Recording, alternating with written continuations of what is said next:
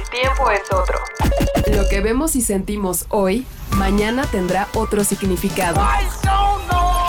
La vida tiene una nueva velocidad. Tutti frutti y sopitas. Somos solo humanos que encuentran música. It was a place where everything legal. Television, the drug of the nation, breeding ignorance and feeding radiation. TV, its satellite links, our United States of unconsciousness. Apathetic, therapeutic, and extremely addictive. The methadone metronome, pumping out 150 channels 24 hours a day. You can flip through all of them, and still there's nothing worth watching.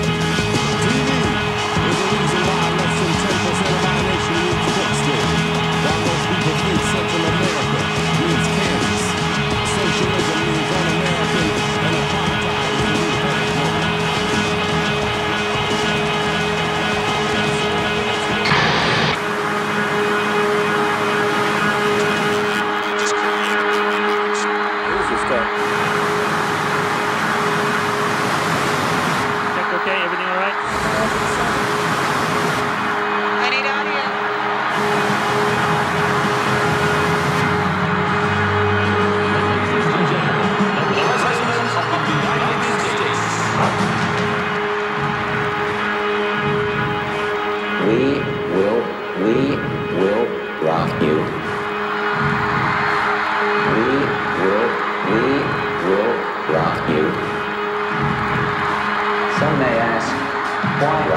now? The answer is clear. These are the times that rock men's souls. I instructed our military commanders to totally rock Baghdad. And I repeat this here tonight. YouTube en The Sphere es una experiencia única, sorprendente y confusa. Un espectáculo envolvente que logra desdibujar los límites entre lo que es real y la fantasía. Cuando hablamos de 1991, es inevitable pensar en un año como si fuera de la prehistoria. Y es que en los tiempos del metaverso, de la realidad virtual, de la realidad aumentada y de los coches autónomos, hablar de una era en la que solo unos cuantos podían darse el lujo de contar con internet o tener un pesadísimo y enorme teléfono celular parece realmente lejana. Hablamos del año en el que terminó la Guerra Fría y comenzó la Guerra del Golfo Pérsico. El año que las televisiones se convulsionaron mostrando al mundo el ataque policial a Rodney King. El año que estrenaron El silencio de los inocentes y en el que Nirvana lanzó el Nevermind. El año en el que el Magic Johnson anunció ser portador del VIH y el año en el que murió Freddie Mercury. El año en el que dejó de existir oficialmente la Unión Soviética, y por si todo esto no fuera lo suficientemente claro, 1991 también fue el año en el que Tim Berners-Lee creó la primera página de internet en toda la historia. My name's Gotti. And I'm Jim. We've and met Jim. Welcome to Sphere. Este es el contexto en el que Bono, The Edge, Adam Clayton y Larry Mullen Jr. saltaron al vacío con Actum Baby. Un disco que llevó al límite la existencia misma de la banda con constantes conflictos y desencuentros entre sus integrantes sobre el sonido y dirección musical que habrían de tomar tras el Rattle and Home. Se dice que Bono llegó a pensar que la banda no estaba musicalmente al nivel de éxito que significaba, mientras que Adam Clayton y The Edge se decían aburridos de tocar su música.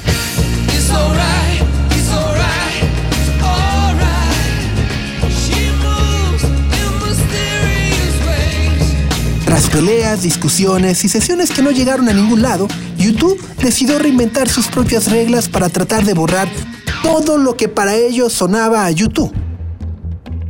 Viajaron a Berlín y se encontraron con nuevas dinámicas que les permitieron limar sus diferencias, algo que quedó plasmado desde los primeros riffs de Sue Station, acompañado por la frase I'm ready for what's next. Y por supuesto, con el Is it getting better? De la mano de Brian Eno y Daniel Lanois, Actum Baby se convirtió en uno de los discos más importantes de la década, pero sobre todo, se convirtió en un disco que marcó un antes y un después en la historia de las giras y conciertos en vivo. 1983, on the war tour, we didn't have many props. Right.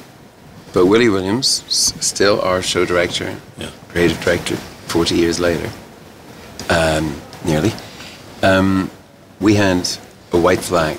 That was our stage prop. And there it is again.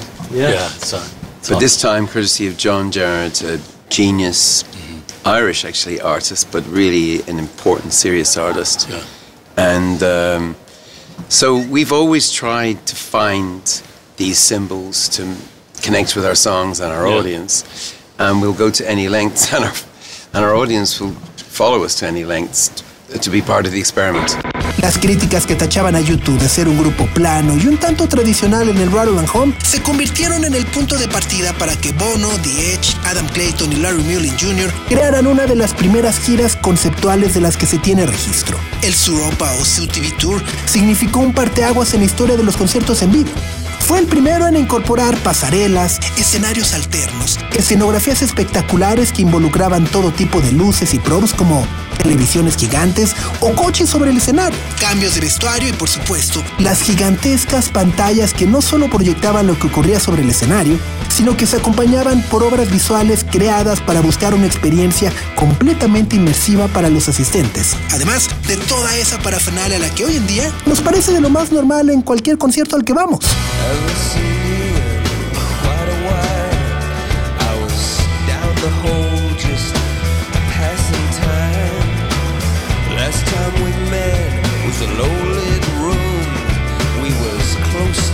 coisa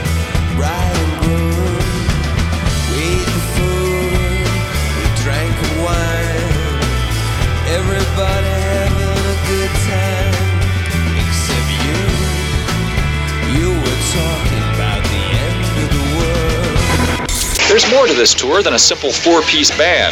This time out, U2 has brought along a complete television setup, a sort of fifth member of the group, which they call Zoo TV. I think we got some smart people in our audience, and I think that they're ready for the ride. I think it is a bit of a ride. You know, the whole Zoo TV thing is pushing it as far as we can.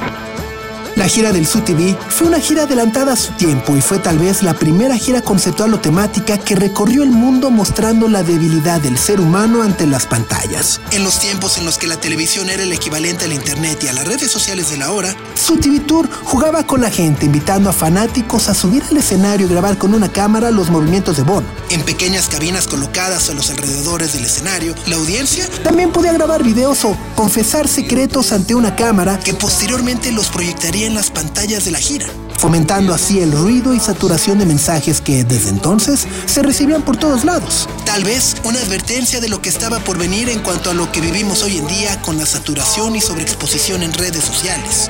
Su TV fue una de las primeras giras en utilizar la sátira y el espectáculo como una forma de crítica social, cultural y hasta política, ayudando a YouTube y sobre todo a Bono a convertirse en una banda y en una figura culturalmente más relevante para todo el mundo.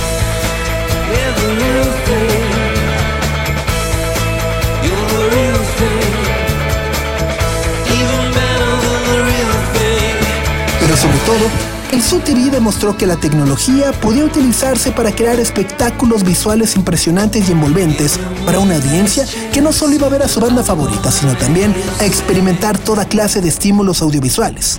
Es aquí donde viajamos al 2023 y viajamos a Las Vegas para encontrarnos con esa caprichosa estructura circular llamada la esfera. This is a venue designed for entertainment, not for sports. You know, sports is a very simple formula. You want to be able to see the action, you want to see the basketball game, you want to see the ice hockey game, whatever, or in a football stadium, you want to see the football match. But no one really sits down when they're designing one of these sports arenas and thinks about the sound. Um, you know, that's a that's like way, way down on their list of priorities. But in this venue, it's one of the first things they thought about. Si a mitad de los 90 el SUTV Tour reescribió las reglas de las giras y los conciertos, 30 años después, mis ojos atestiguan lo que seguramente será el futuro de la música y el entretenimiento en vivo. Es imposible no sentirse diminuto cuando uno se para fuera de The Sphere. Uno de esos lugares que a primera vista parece un inmenso capricho o extravaganza que únicamente pueden existir en Las Vegas. Las fotos y videos panorámicos que hemos visto en internet juegan con nuestra percepción. Pues a pesar de ser una esfera de más de 100 metros de alto y 157 de diámetro, The Sphere no es siquiera una de las estructuras más altas de Las Vegas, pero sí una que captura la atención de manera inmediata gracias a las pantallas gigantes que iluminan día y noche su exterior, provocando que todos queramos entrar y conocer lo que ocurre allá adentro. YouTube and the Sphere es una puesta en escena que vuelve a jugar con nuestros límites de lo imaginario y lo real. Confieso que debo ser una de las pocas o muy contadas personas que en el 2023 no entiende el hate o el beef que existe contra Bono y YouTube. Por el contrario, cada vez que sacan algo nuevo, sea un libro, nueva música o salen de gira, trato puntualmente de apuntarme a comprarlo y experimentarlo.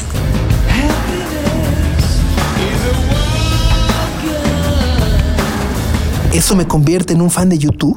Tal vez, aunque tampoco me consideraría un gran experto o seguidor de la banda. Sin embargo, tan pronto anunciaron la residencia en The Sphere, no dudé en hacer todo lo posible para apuntarme y conseguir boletos. Tras una espera de ocho meses, me encuentro en la antesala de algo que nunca pude imaginar o dimensionar, ni siquiera con las mejores reseñas o videos que pululan en internet. La noche comienza con la presentación de Polly de PSM Lovejoy, un reputado baterista y colaborador de una amplia gama de músicos que van desde Elisa Doolittle o Zampa hasta Gorillaz, Paul McCartney, Tony Allen y por supuesto Damon Albarn. Sin embargo, su trabajo en la gira de YouTube no es meramente instrumental, sino con un DJ set a bordo de un Trabant, que es este famoso icónico coche alemán que acompañó a YouTube durante las sesiones del Acton Baby para ir calentando la noche y a la audiencia, marcando un punto de partida para lo que se vendrá encima. Las luces apagan. Bono, The Larry Mullen y Brandenberg, el baterista holandés que ocupa el lugar de Adam Clayton durante esta primera parte de la residencia, se asoman sobre el escenario al tiempo en el que suenan los acordes de Sue Station. Es aquí donde comenzamos a disfrutar del espectacular trabajo de S. Devlin y Barbara Kruger, que son las dos mentes maestras detrás de los impresionantes visuales que hacen de esta experiencia algo nunca antes visto. In those days, everything was cut and paste. And I would do a page design involving type and sometimes images. My job as a designer morphed into my work as an artist with big differences on the level of meaning. Para quienes no estén familiarizados con el trabajo de estas dos mujeres, Barbara Kruger es una de las artistas conceptuales más aclamadas del mundo. Gracias a su trabajo en fotografía, collage y diseño, su obra suele combinar imágenes en blanco y negro con frases contundentes, mismas que podemos ver a gran escala durante el concierto.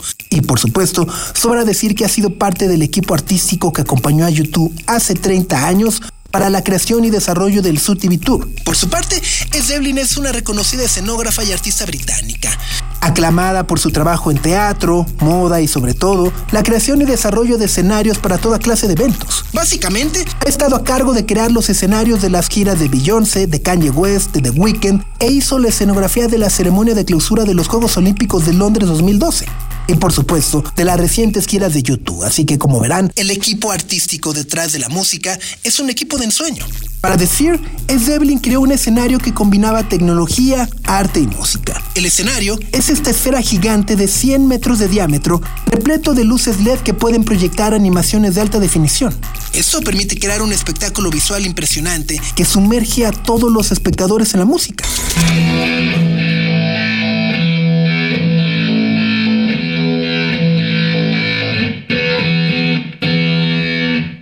This is what I'm actually playing.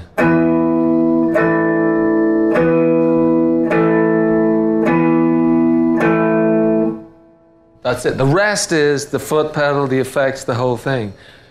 You know, so if you're on acoustic guitar and say, here's my new riff, it's really cool riff, listen.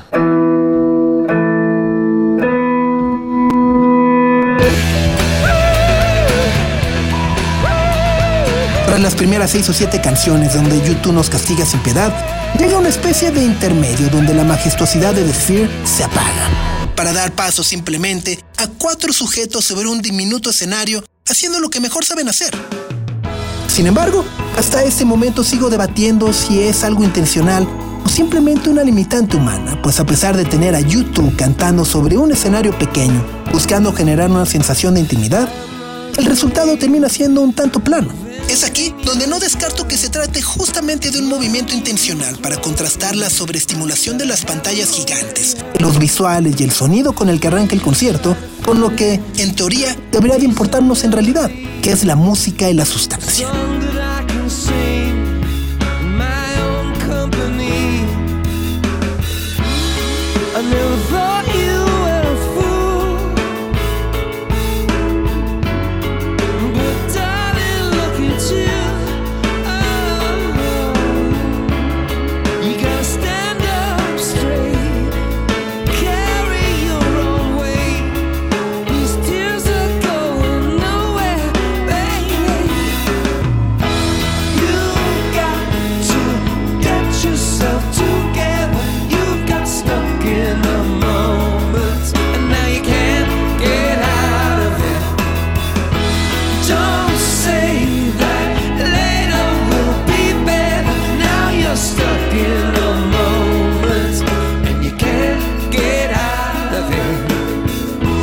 ¿Es una nueva crítica o señalamiento de YouTube hacia lo que estamos viviendo como sociedad? ¿Es simplemente una consecuencia de buscar una intimidad en un escenario creado que fue creado para la extravagancia? ¿O es el simple contraste de sentirnos diminutos ante la monstruosidad de estimulaciones que recibimos diariamente? El cierre del concierto vuelve a ser impresionante. Un timelapse del día y noche en el desierto. La construcción y destrucción de Las Vegas son la antesala de uno de los momentos más bellos y subvaluados de este show.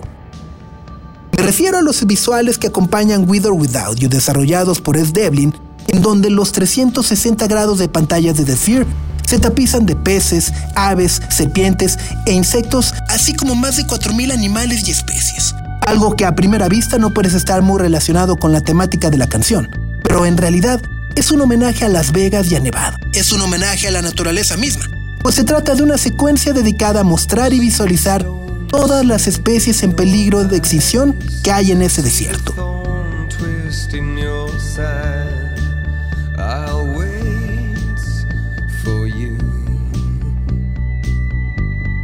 Y sí, puede sonar contradictorio visualizar las especies en peligro de extinción en un lugar que requiere de tanta energía para mantener prendidas sus pantallas día y noche.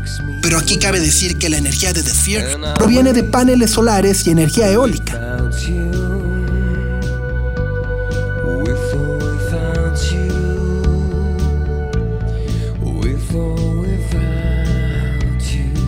Al salir del concierto, es imposible no pensar en una mejor manera de celebrar los 30 años de un disco que cambió el futuro de las giras, sin sentir que The Fear y YouTube lo han vuelto a hacer. Y tal vez en unos cuantos años, este sea el nuevo estándar de las giras y conciertos más importantes del mundo.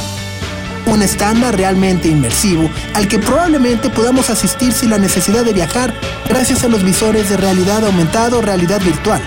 Una gira en la que es imposible distinguir lo visual de lo real.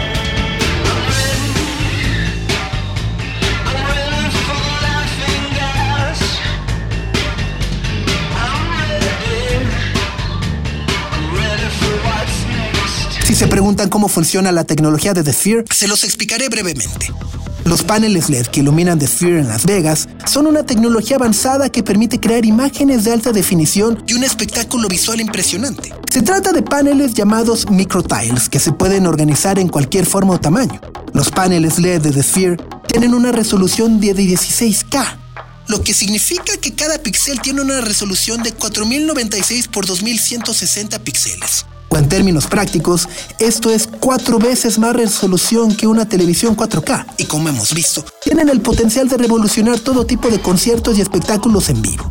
Ya sea desde imágenes 3D hasta animaciones completamente inmersivas como las que utiliza YouTube, a lograr que los asistentes nos encontremos en un universo paralelo, sin lograr distinguir lo que realmente ocurre de lo que simplemente es una ilusión óptica.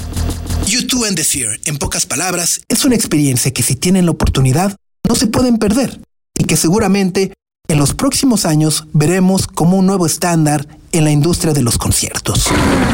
This is not a rehearsal. Everyone in the audience was just kind of with their jaws dropped, right? Like looking around. I mean, the venue is probably one of the best venues in the world to see a concert. El tiempo es otro. Lo que vemos y sentimos hoy, mañana tendrá otro significado. La vida tiene una nueva velocidad. Tutti Frutti y Sopitas. Somos solo humanos que encuentran música.